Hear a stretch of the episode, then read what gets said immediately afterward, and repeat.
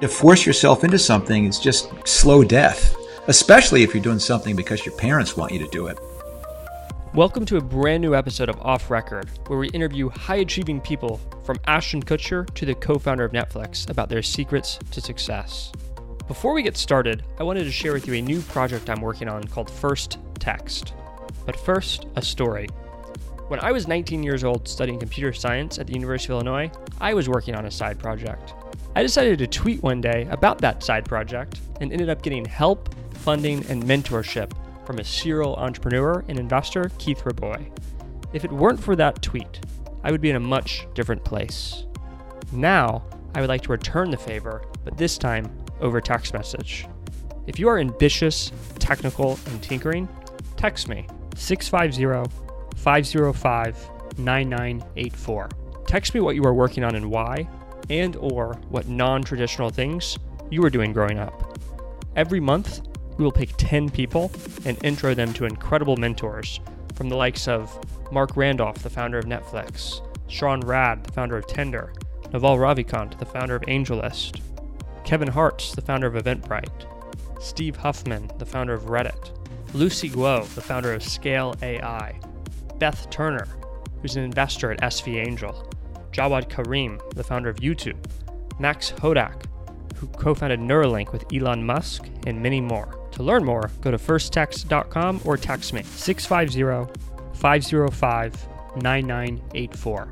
This week, I speak to veteran Silicon Valley entrepreneur, advisor, and investor Marc Randolph, who is most known for his role as the co founder and first CEO of Netflix. Marc spends most of his time now advising and mentoring early stage founders. Most recently, he co founded the analytics startup Looker, which was just acquired for $2.6 billion by Google. He has written how he achieved all of this success to an exact science in his new book, That Will Never Work.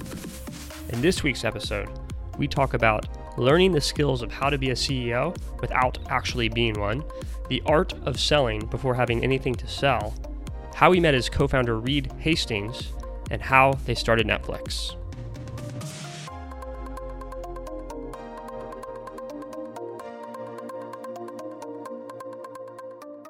Thank you so much for coming on the show today.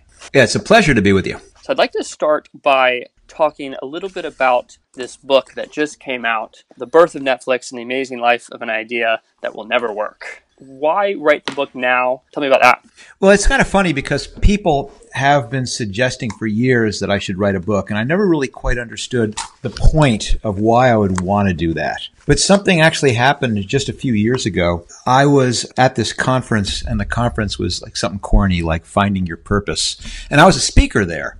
But it was about for people who kind of had reached a point of success in their life and were kind of saying, now what? And it occurred to me that I was kind of in that exact same situation. I had left Netflix a number of years ago and I was doing, you know, keynote speaking. And so I'd have, you know, 10,000 people showing up and I'm saying, how am I using this? What am I saying? And at the same time, I was doing a lot of mentoring. I was working with other early stage entrepreneurs trying to get their businesses off the ground and kind of learning that all of these skills that I'd picked up over the last 40 years in my own career as an entrepreneur were actually valuable not just for other entrepreneurs, but for almost anybody who has an idea they're trying to make real.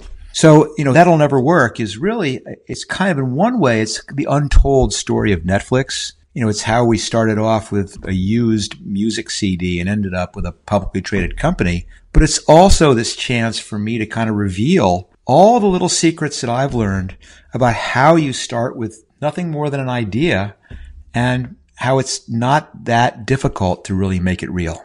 Awesome. I want to go back to, you know, you mentioned you know, 40 years of a career. Before you even started your career, what was Marc Randolph like in high school growing up? That's a great question.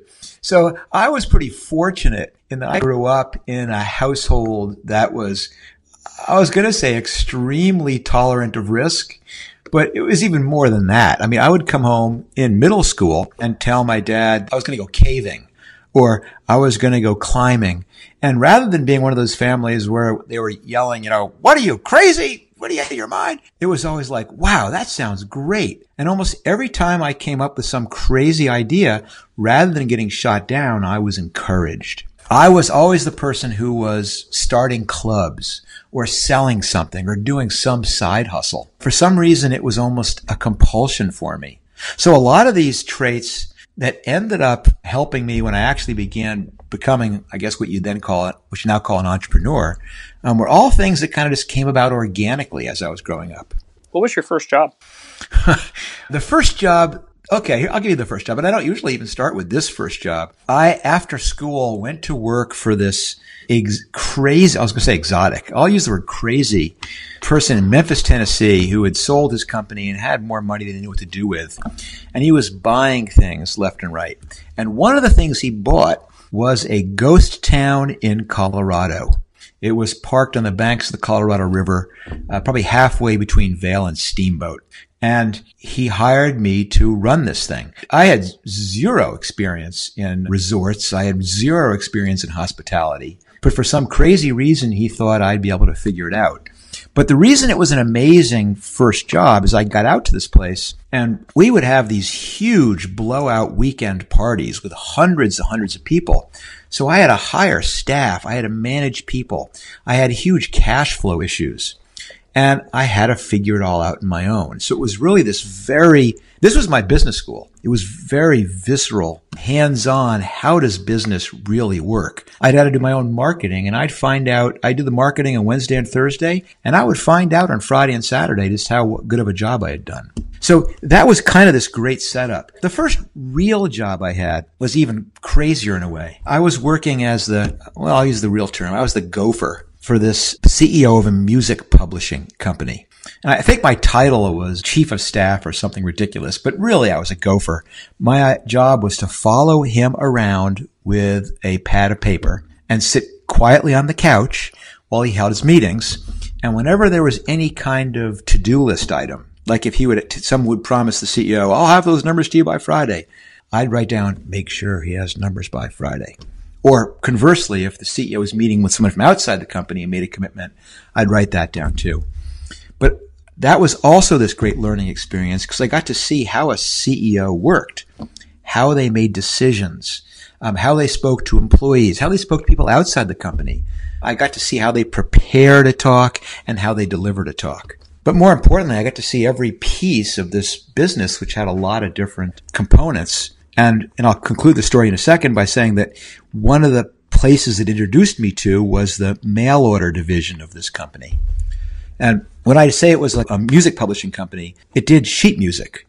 So if you wanted to buy like John Denver for auto harp or Led Zeppelin for French horn or something crazy like that, that's what it sold.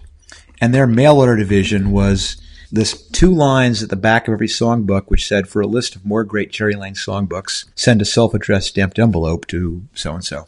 And my job was going out and making copies of the list of more great Cherry Lane songbooks, sticking it in the self-addressed stamped envelope and mailing it off. And then when the orders came in, I'd go to the warehouse and pick, pack, and ship them. And then for some reason, which I still don't understand, I found this fascinating and began experimenting. You know, what happens if I do two pages of great songbooks? What if it's in color? What if it's a brochure? What if it's a catalog? How do I do a list? And I began teaching myself mail order and thus began 20 years of becoming the junk mail king. and quick question when you started this career when you worked for the music company and you got to be the chief of staff was it intentional or by accident that you learned these skills of what it was like to become a ceo was this something that you had in mind when signing up for the role no, of course not. I mean, you know, I was just probably a year and a half out of college. So unlike youth of today, where everyone seems to know exactly what they want to do and is driven to get it, I had no clue. I mean, I had just gotten back from living in Colorado, where, you know, out in the boonies, where I wore cowboy boots every day. So I had no idea where this would lead. This was just a job. And it was only by stumbling into this thing, which all of a sudden getting this chance to do mail order, that I really found what was in many ways, and if anyway still is, like a passion of mine. So no, no idea what I was getting myself into. And on that note, I guess for, for the other people listening, like what is your advice for someone in your shoes 40 years ago, you know, just starting their career, they're not really sure what they want to do, but they like to tinker, they're experimenting, they're doing side projects, and they just graduated college. Where would you tell them to go? Well, the first advice is relax relax. You do not need to immediately be pursuing it because it, it means some people are lucky. You know, I do have friends of my, my kids who they knew in third grade they wanted to be a vet or they knew they, they had this passion and they were pursued it. And wow, in some ways they're lucky. But most people, my own kids and myself, I had no idea what was going to be the passion when you first graduate from college. And to force yourself into something is just slow death especially if you're doing something because your parents want you to do it. Like you're going, I think I want to be an investment banker, but that doesn't really hold up. You don't really want to be an investment banker. It just seems easy and predictable, or a lawyer or a doctor.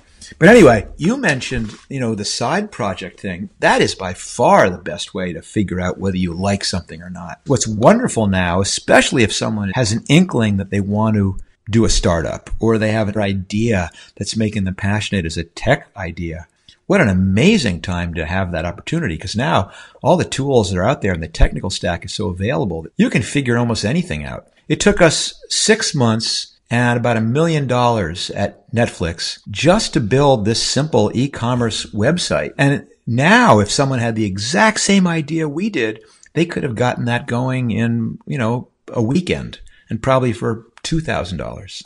Right. And you alluded to it earlier, the direct mail, what you learned there. I remember when we first met five or six years ago, you were telling me the story of how you would sell for building or writing the magazine. I, I, I, va- I vaguely remember that. I'll give you the lead in here just to explain why this is such an important story for anybody who's an entrepreneur or a wannabe entrepreneur. Is that most people, and, I, and I've been doing this for a long time, people get ideas and they, it's a great idea, or so they think and the ideas in their head. And rather than doing something about it, they start embellishing it and they're thinking about it going, Oh, this is so cool. When everyone's using this, then we can do this and then this. And so this simple idea starts taking on weight. It's, it's like, you know, it begins, if it's a house, you begin putting on a wing and then you put a second story and then pretty soon you've got the, you have the, the whole tennis courts and the turrets and the gargoyles and you've built this huge thing in your mind. And of course, by then, it's a huge thing and you can't do it easily. It's expensive and it's impossible and it may not stand up its own, own weight. So the trick is to get these ideas out of your head quickly and easily before you let them build up. So the story is that you can test things without actually doing them. And this is way before the internet. I was in the publishing business and we had an idea. We were going to start a magazine and we had an idea to start a Macintosh magazine. But there was a whole bunch of different directions we could go. And starting a magazine back then and now is pretty expensive because you have to do all the production, you got to do all the writing, all the photography, uh, you got to lay it all out, you got to print the copies, you got to sell the advertising. And so testing a magazine by doing it is really expensive. And so what we realized is we probably don't need to actually do it. So what we did is we put together direct mail pieces for eight different versions of the exact same magazine. These are all Macintosh focused magazines. You know, one was focused on the graphic design element, one on the, the other attributes of it, etc. I can't remember now what the details were. But we created on paper magazines which didn't really exist. We would have the articles, we'd have pictures of the last eight issues, which of course didn't exist. And then we would do these mailing pieces selling magazines that emphasize different approaches. And then we would see which one got more orders. And then the one that won is the one we produced. And then for the other seven versions, we'd send people their money back and say, I'm sorry, we're not going forward. However, we are producing this magazine is in fact going forward. Do you want to subscribe to this one? And it was an incredibly valuable lesson that to test something, I didn't actually need to do it. I just needed to understand what I was really trying to find out and figure out some corollary way to do it. Yeah, I love that story. I remember, you know, you uh, sharing that many years ago, and I've regurgitated that to others over the years. And so you you did that. Let's let's talk about that will never work now. So How did you meet Reed? Two friends and I started a startup, and it was a fairly geeky little startup, and we were still in beta. We didn't even hadn't even launched yet, and I think there was about nine or ten of us, and we were plugging away, and then the wonderful thing happened. If you're a startup, was we got acquired. And it was a great outcome because the investors, of course, made money and our stock options all of a sudden were worth something. But the bonus was we all had jobs at this new company and this new company was a company called Pure Atria. And the bonus for me was twofold. One is it was this company had been founded by a gentleman named Reed Hastings, and I was going to work directly for him. And the second bonus is it turned out that Reed actually lived in the same town that I lived in. And so Reed and I began carpooling to work.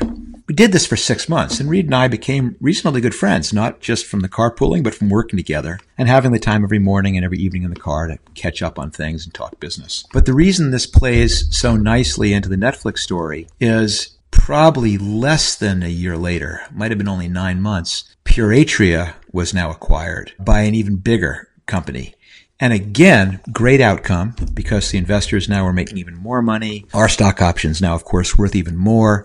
Best outcome was that Reed and I both were getting fired. And we were getting fired in that wonderful Silicon Valley way that a lot of us are familiar with, where you have, you know, maybe six months of government approvals to wait out. And so they deliver this interesting news to you that, you know, Marc, uh, in the future, we're not going to be needing your services. Thanks so much. Blah, blah, blah. We're going to pay you. We're going to vest your options. And you've got to stick around to the deal closes, but you won't really have anything to do. Just be here in case we have questions. And I remember being struck and thinking, God, this is a deal. You know, they're going to pay me. They're going to vest my options. I get to come to work every day and have this office with my fast internet connection and my whiteboard and all these conference room. But I won't need to do anything. Um, and so my first thought was, this is, I'm going to use this time to start my next company. And Reed, he was also being made redundant, as they euphemistically put it. And he didn't want to start another company. He wanted to change the world of education, which he's miraculously actually done an amazing job at. So he was going to go back to school. But he, you know, once you're an entrepreneur, you're always an entrepreneur. So we wanted to keep his hand in. So we agreed that he would be my angel investor that I would start and run this company. Uh, he'd put in the first money, he'd be on the board, but we needed the idea. Reed and I then spent months carpooling back and forth from Santa Cruz to uh, Sunnyvale, where Pure Atria was, brainstorming ideas. On the carpool rides, in the book, you talk about a shampoo delivery service, uh, custom formulated pet food, and customized baseball bats. And you were clearly very excited about these ideas, but you didn't you didn't seem to none of these seem to catch Reed's attention. How many ideas do you think you had, and how long were you working on each of these ideas before you said, you know what, I think Reed says he likes this one. We're, we're moving forward with that one. Well, it wasn't necessarily a Marc versus Reed thing because both of us were batting these ideas around, and some of them required a little bit of research. And then you just do get into this debate about is this going to work or not, or how is this really going to cost what we think it is, or how big is this market? But I was lucky because each day we debate these things in this carpool ride, and then I'd get to the office and I could go into this room where there was again my fast internet connection, and I could spend all day trying to figure this stuff out. And no exaggeration, I'm going to guess we probably went through a hundred ideas. And, you know, and some of them would only last for half the ride before we both came to the conclusion it was ridiculous. Others might have taken two or three days before we finally ran them to ground. And, you know, a good example of this is this was 1997 and this was just at the dawn of the e-commerce era. So Amazon was already out and they were getting some success, but they were only a bookstore. And so there was this feeling that there's hundreds, if not thousands of categories of bricks and mortar retail that we can bring online. And we were brainstorming what to do. And we had played with the idea of doing, well, can we do music? No, that's too obvious and Amazon will do that soon. Can we do video? Which was an $8 billion category, but figured that Amazon would do that one too. But then we thought about video rental, which also coincidentally was $8 billion market. And we were pretty sure that Amazon wouldn't do that. We were pretty sure nobody would because it was a ridiculous idea in the first place. But I still spent a couple days running that to ground. And I had mentioned those 20 years when I was a junk mail king. You know, I had done a lot of work in the catalog and mail order business. So I had mailed everything all over the world. And I knew exactly what things cost. And I went and had contacts still at Federal Express and UPS. And back then in 97, video came on those big VHS cassettes those big, heavy, clunky things, we realized quickly it's not going to work. So in other words, even these ideas that seem good, you run them for a few days and you go, not going to happen. And I think what separated the actual idea for Netflix from the other ideas that Netflix could have been, which is, as you pointed out, customized shampoo or dog food formulated for your pet or any of the other crazy ideas we came up with, was that we one day were sitting having coffee downtown before we went to work and were brainstorming about ideas and had heard about this new technology called a DVD, which was in test market then. And because of all the previous thinking that had gone into video rental by mail, all of a sudden it was like having a puzzle with the one piece missing and all of a sudden someone picks something off the floor and goes, Hey, I just found this piece. And without even looking at it, you go, Oh my God, that's it. And then that changed the nature of the debate, which was we can't mail DVDs; they're too fragile. If we put it inside the you know the jewel case, it'll be too heavy, and it's going to break if you try mailing it you know naked in the envelope. And so then we did the thing that every entrepreneur does, and again back to that whole idea behind the fake magazines is you figure out some way to test your idea without actually doing it. So we decided we would actually go try and mail something to ourselves. And we walked down the street from the coffee shop to a used record store and bought a music CD. And then a few doors down, bought a little pink gift card envelope, like you put a greeting card in, and stuck the CD in the envelope and went to the Santa Cruz post office and popped it in the slot and mailed it to Reed's house in Santa Cruz and then went to work. Amazingly enough, got next day when he picked me up, there it was, unbroken, 29 cents. And I imagine, uh, you know, in the book you say how you were very lucky that this was local delivery and not state by state delivery. What do you think would happen if you had mailed that DVD and the DVD broke? Uh, we'd have an expression about something like a kibble and chill or something like that, or a hair care and chill, or you know, in other words, who the hell knows what would have happened? But it, very most likely, we, we would have then gone to work saying, "Well, that DVD rental by mail sure was a bad idea." so it worked. Reed received that music CD, and what happened next? So then, you know, I had the nature of my day changed because then I wasn't just looking for an idea. I was going, this one actually seems like it's compelling. And you do all this research. You know, how many DVD players have been sold? How much does a DVD cost? What will it cost me to put together an e-commerce website? How many people will I need? How long? But, you know, you get to that point, and I know everyone who's ever launched a company gets to the same point where you realize that you still don't have any idea if it's going to work or not, but you've pretty much gotten to the end of your available research. And then you just have to do that thing that we all do, which is you, you got to take that step and base this decision to try it on, you know, incomplete or inconclusive or even worse, contradictory information. And we did it. Reed wrote us a check for $1.9 million. I took it to a, local Wells Fargo in Los Gatos to cash it. And I kind of hoped that someone would usher me into the back room and, you know, they'd make a little buzzer there and then pour me champagne and, but you know, nothing. You just give them the check and they ask if you want cash back or something. but anyway, anyway, so I, we took the money, uh, hired a dozen people. We got this little crappy office in Scotts Valley, California. And six months later, in April of 1998, we launched this little company called Netflix. At the time, late 90s, what were DVDs like? Was it, would you say they were similar to what VR headsets are today or a little bit more popular than that since DVDs were kind of brand new, right? No, it was absolutely way at the early stage of adoption. So this was a geeky videophile device. These players cost $1,500. And so there just were not that many out there. And that was this first big challenge, which is how do you launch a company that the only addressable market is DVD player owners when there's very, very few of them? You know, cause, you know, when I told my wife the idea for what would eventually be Netflix, you know, the first thing out of her mouth was, that'll never work. The funny thing is, she was kind of right because it was a terrible idea. And I don't know what gave us the confidence we could pull this off. Because at first we had due dates, we had late fees. You'd mail the disc to someone, it would take two days to get there, and then they had to keep it for a few days, and they had to mail it back. And all the while, there was 9,000 blockbuster stores. You know, there were almost you couldn't throw a rock without hitting a blockbuster store. So we were pushing against a whole bunch of uh, weird obstacles. And with 40 years of experience today, do you think you would have invested in yourself back in 1997? that, that, if you had all the experience, you were the investor, and this person, this you know, kid was pitching you Netflix? That's a great, great question. I can answer that. Abs- I would say unequivocally yes. And it's an interesting reason why. And it's purely because you say, Mike, would the current Marc Randolph do it? And one of my favorite expression is, is that nobody knows anything. And I've now concluded it is absolutely true. Nobody knows anything. Nobody knows in advance whether an idea is a good one or a bad one. I've heard enough pitches to realize that I cannot tell if this idea is going to be a good idea or a bad idea. The only way to figure it out is to try it.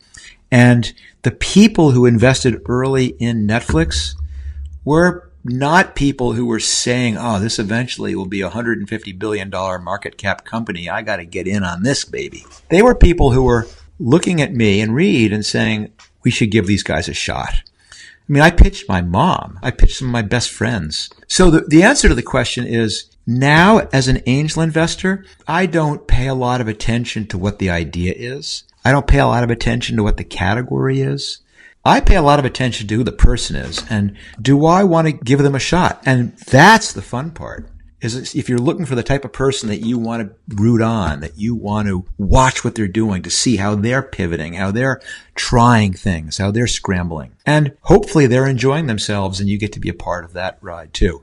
So if you had asked me 10 years ago, never in a million years would I invest in Netflix. If you invest, ask me now, oh, that Marc Randolph guy, yeah, let's give him a shot. And what are some of those common traits or themes that you see from the entrepreneurs that, that you back? What are, what are the things that you're looking for? So the first thing I'm looking for is that there requires this really strange contradictory personality trait of on one hand, you have to be incredibly sure of yourself. Because the fact is, everyone is going to say that'll never work. Everyone you go to with your idea is going to listen to it and poke all kinds of holes in it and demonstrate, you know, what seems to be a conclusive way why it will never work. But you have to have this self-confidence that says, I'm going to figure this out. But, and here's the contradictory piece, I'm also looking for a person who can listen who, when someone else is pointing out things about this company, about this idea, about this market, they're listening and saying, to what degree does this resonate with me? Rather than shooting everything down blindly or persevering in spite of the information they're getting. They're able to listen and interpret, is there new information here and absorb it.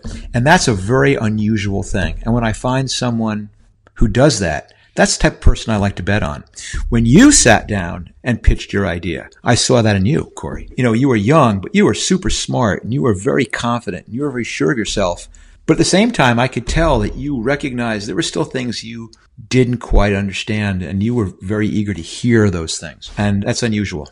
I appreciate that. Today, do you still have that whiteboard in the office you're sitting in right now?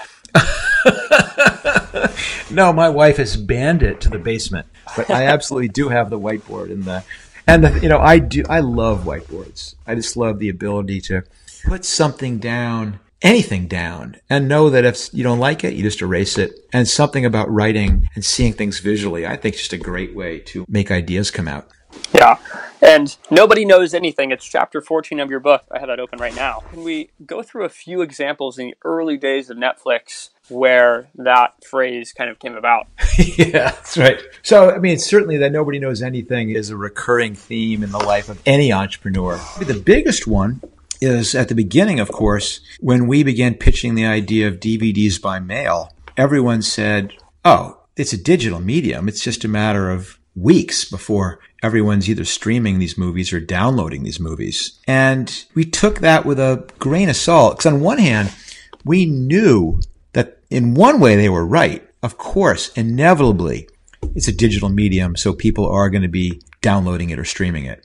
But the thing that we believed no one really knew the answer to was when. And we knew there was a lot of barriers to it being soon. You know, there was no bandwidth to the home. There was no digital rights management in place. Studios were reluctant to release their content. And so the, our challenge back then of how to get around this was to say we need to build a company that doesn't care when this transition takes place, where we can be successful either way.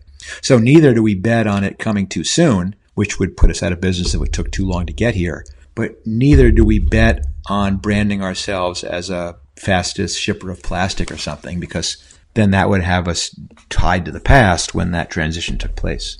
So we don't know when it's going to happen. No one knows anything. We'll just prepare ourselves for either eventuality.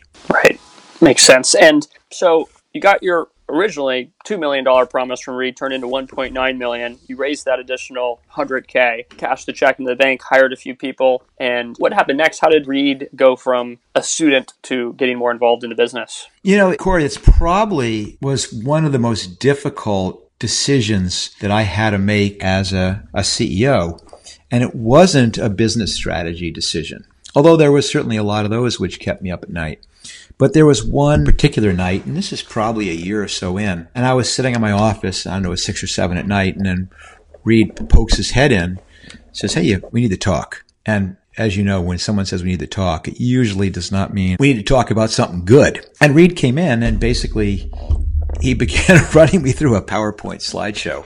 And it was about what he believed were problems that we were running into under my leadership. And it was, and at first I go, listen, Reed, I'm not going to sit here and let you tell me I suck using a PowerPoint. And so he put the PowerPoint away.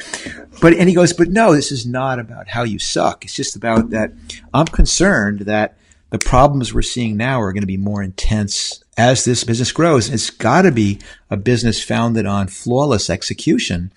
And I'm concerned about your leadership. So I first thought he was, you know, trying to fire me or something. But what I really gathered is he was doing was saying that if this was going to succeed, it would do better with both of us. What he was saying was that he should come in as partner in running the company. And the reason I say that was an incredibly hard thing for me was that I had this dream of starting and running a successful e-commerce company. And now I kind of realized that I had actually split that dream, that there was actually two different dreams, that they may not in fact be the same one. That on one hand, I had the dream of having this company be successful. And that was the same dream that was shared by the investors and shared by the employees and even shared by the customers. But there was that other dream of it doing so with me at the helm. And that there was the potential that those two were in conflict. That in fact, if I insisted on being the sole person running the company, we may not in fact be as likely to be successful. And I really had to say to myself, what's more important to me? Am I willing to swallow my ego a bit here and recognize that with Reed in, and in fact, with Reed as CEO, we stand a much better chance of being successful. And I remember driving home that night just with my head spinning about what do I do? Because Reed was pretty gracious and he goes, listen, if this is not okay, I'm not going to force this down your throat. Even though as the bigger shareholder, I could, you know, if you, if this is not working, we'll just, we'll sell the company, we'll split it up, and we'll go home. And I drove home that night going, what's the right way to do it? And I sat, remember sitting with my wife on our porch sharing a bottle of wine and ultimately come to the decision that I think it would be a stronger company with the two of us. And it would be a stronger company with Reed as CEO and me as president. And it would be not just stronger, but almost more fun with me being able to focus on the parts that I was really good at and really liked, like the marketing, the product management, the content, the website development, and let Reed focus on the things that he was really good at and liked, like the engineering and the back end operations and the finance. And even though it was painful and difficult, in many ways, that next two years was the renaissance for Netflix. With the two of us, amazing things started happening. You know, we finally developed the business model which worked. We came up with the technology for the personalization. We figured out new mechanisms for doing overnight delivery. We, this company took off. And so was this a brutally hard decision? Yes, really. I mean, anyone who has been in that situation can only imagine how hard that is to say, I'm going to step aside and let Reed be CEO. But wow, looking back on from where I sit now, 20 years later, what a, that was a pretty, pretty good call. Really good call. And what were some of the things that you learned from Reed, you know, 1997 and 1998, kind of before he joined the company full time? And then today, what are some of the things that you've learned from him? Uh, I'm not sure that, there's things specifically I'd say I learned from him. Not that I didn't learn anything from him, but it's not like I took away some, oh my gosh, look what, look what he did. But what I found was that Reed and I shared this belief in this direct, honest, almost blunt conversation. And more importantly, having these conversations which were egoless where we could come in and just go at each other from contrary points of view. But then as soon as it became evident that one person or the other had the right solution or that a compromise was the right solution, it immediately went away about whose idea was that or it was done. It was the best way to solve these problems.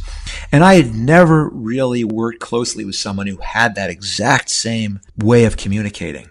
So what I learned was how powerful that could be, not just for two guys in a car bouncing ideas around or two guys as a president and CEO managing a company together, but how that would inform a culture of an entire company and how powerful a communication style that could be for decision making for everything.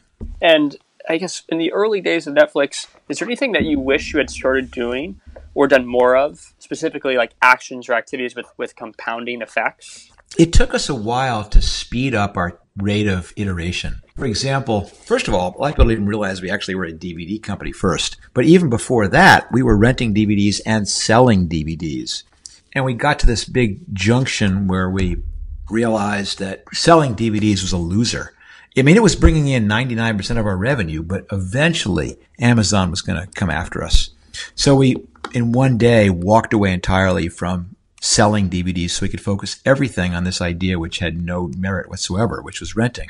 And we had lots of ideas to get this thing going. And at first I was this testing perfectionist. So we would do these beautiful tests for these ideas with, you know, custom photography and we'd lovingly craft every word a copy. We'd stress test the site, test every link. And then this might take us three weeks to put a test together and then it would not work. And we'd kind of realize that we'd wasted three weeks.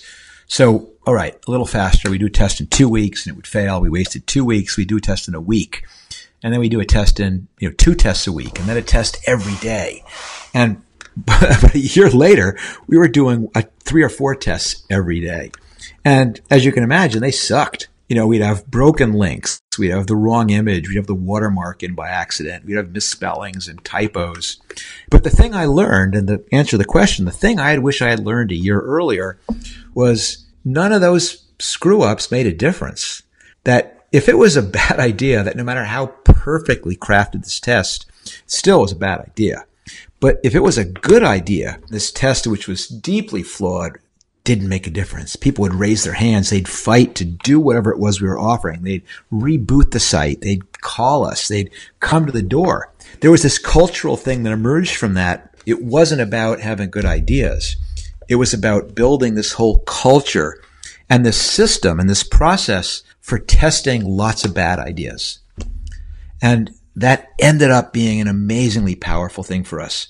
And it came from learning that we don't need to test the actual thing. We could fake it that we could test it without doing it. And I wish we had learned that a year earlier.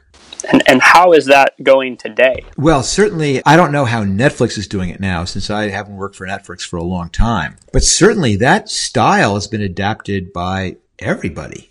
And more importantly, there's all these amazing tools you can use to do that. I mean, Optimizely, just to you know plug them. There's tons of other tools like that.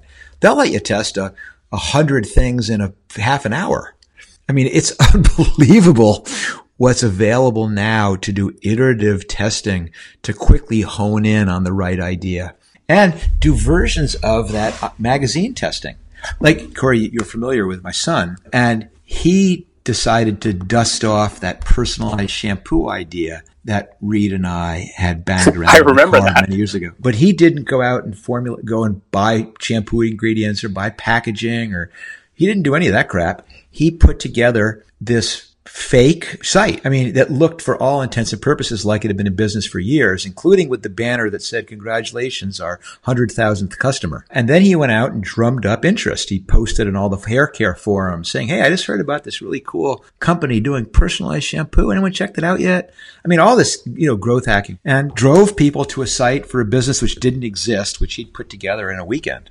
And so, yes, it's fantastic to see that. And in some small way, I kind of feel privileged to have been there at the beginning of this. That I was able to, I told you before I was the junk mail king. I had launched mail order companies, so I do personalization and I knew mail. I had launched magazines, so I knew subscription. Through all of this, I knew testing and metrics, all kinds of different analytical tools. So in many ways, the seeds for Netflix were planted 20 years before the internet. And so when I saw the internet come along, I realized this was an amazing tool for doing a lot of the things that we're seeing happening today. Do you have a playbook, either private or public, that you share with, you know, the companies that you work with today? I absolutely have an approach. And, but more importantly, it's, it is, it's available. That playbook is called That Will Never Work. It's a 300 and some odd page playbook because I really, this is how we even started today's uh, conversation. I've all of a sudden began working with college age kids and began realizing that all of these things that Reed and I did, all these things I did back with MacUser Magazine and MacWarehouse and Micro Warehouse and Icon Review, Visioneer and Integrity QA, all these startups that I did, all these tricks, I'm showing people how they actually were applied as two guys turned that used music CD into a real company. It's not that complicated. It's an approach and that's the beauty of the book. It's not just for, I mean, someone who's a, has an idea that for a startup business, oh my God, they'll eat this up. For anybody, everyone's got these dreams. Everyone gets told that all your dreams, what a load of crap. How? And I kind of realized I actually do know how. And I've done that. And that, and that, and that will never work is is that story. Well, it's a wonderful book. I just finished it a few days ago. What's next for Marc Randolph? You just had Looker get acquired by Google for $2.6 billion. You co founded that company. Congratulations. That's Thank you. Uh, incredible. What's next? So, I am the luckiest guy in the world. I mean, certainly with Netflix, I got a chance to see a dream I had turn into this amazing outcome. And, you know, since I left Netflix, I haven't done a, another full time stuff of my own, but I've been mentoring other founders I, w- as you pointed out, you know, I was mentoring the first two people at Looker. So I was first employee as coach. I was the ABC, which is the anything but coding guy. And I had this chance to see another company that I had this front row seat turn into this amazing success. You never know. And I love what I'm doing. I love sitting down with people who have an idea and helping them make those next couple steps. And so that's what's ahead. More of the same. I mean, I love this business. I love sitting down with people and saying, I'll stake you because I love what you're trying. I love coaching people along the way. I love seeing occasionally companies I'm working with achieve some success, but the success isn't necessarily about an IPO or an acquisition or even making any money. It's about having that fun of sitting around a table with really smart people solving really interesting problems. If any of us get to do that, we're all in the best business in the world.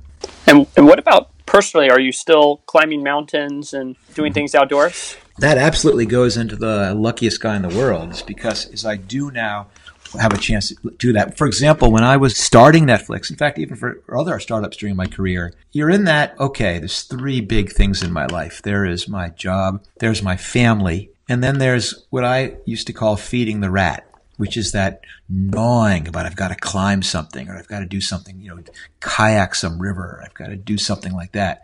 And that the rat didn't get fed for a long time. I used to subscribe Outside Magazine and I had to stop. It's just too painful. But then when I came out the far side, now it's back. Now I'm out all the time. I'm going to be, I'm going surfing tomorrow. Balance is the important thing. And I feel pretty, really fortunate that I've achieved some of that now. What are some of your favorite things to do in addition to surfing?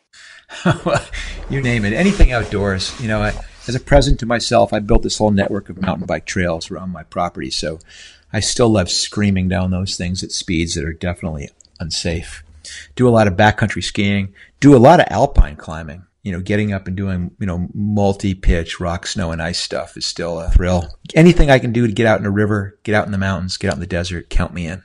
And I know, you know, the title of the book, That Will Never Work. Have, you know, your wife said it to you when you had the idea for Netflix. Have you regurgitated that phrase to anyone recently?